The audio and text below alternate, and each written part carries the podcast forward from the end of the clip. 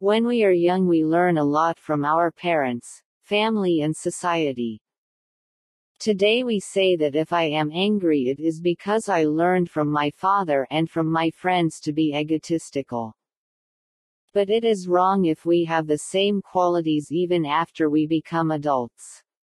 Today we are responsible for our character, so we must overcome lust, anger, greed, attachment and egoism. Life is thought.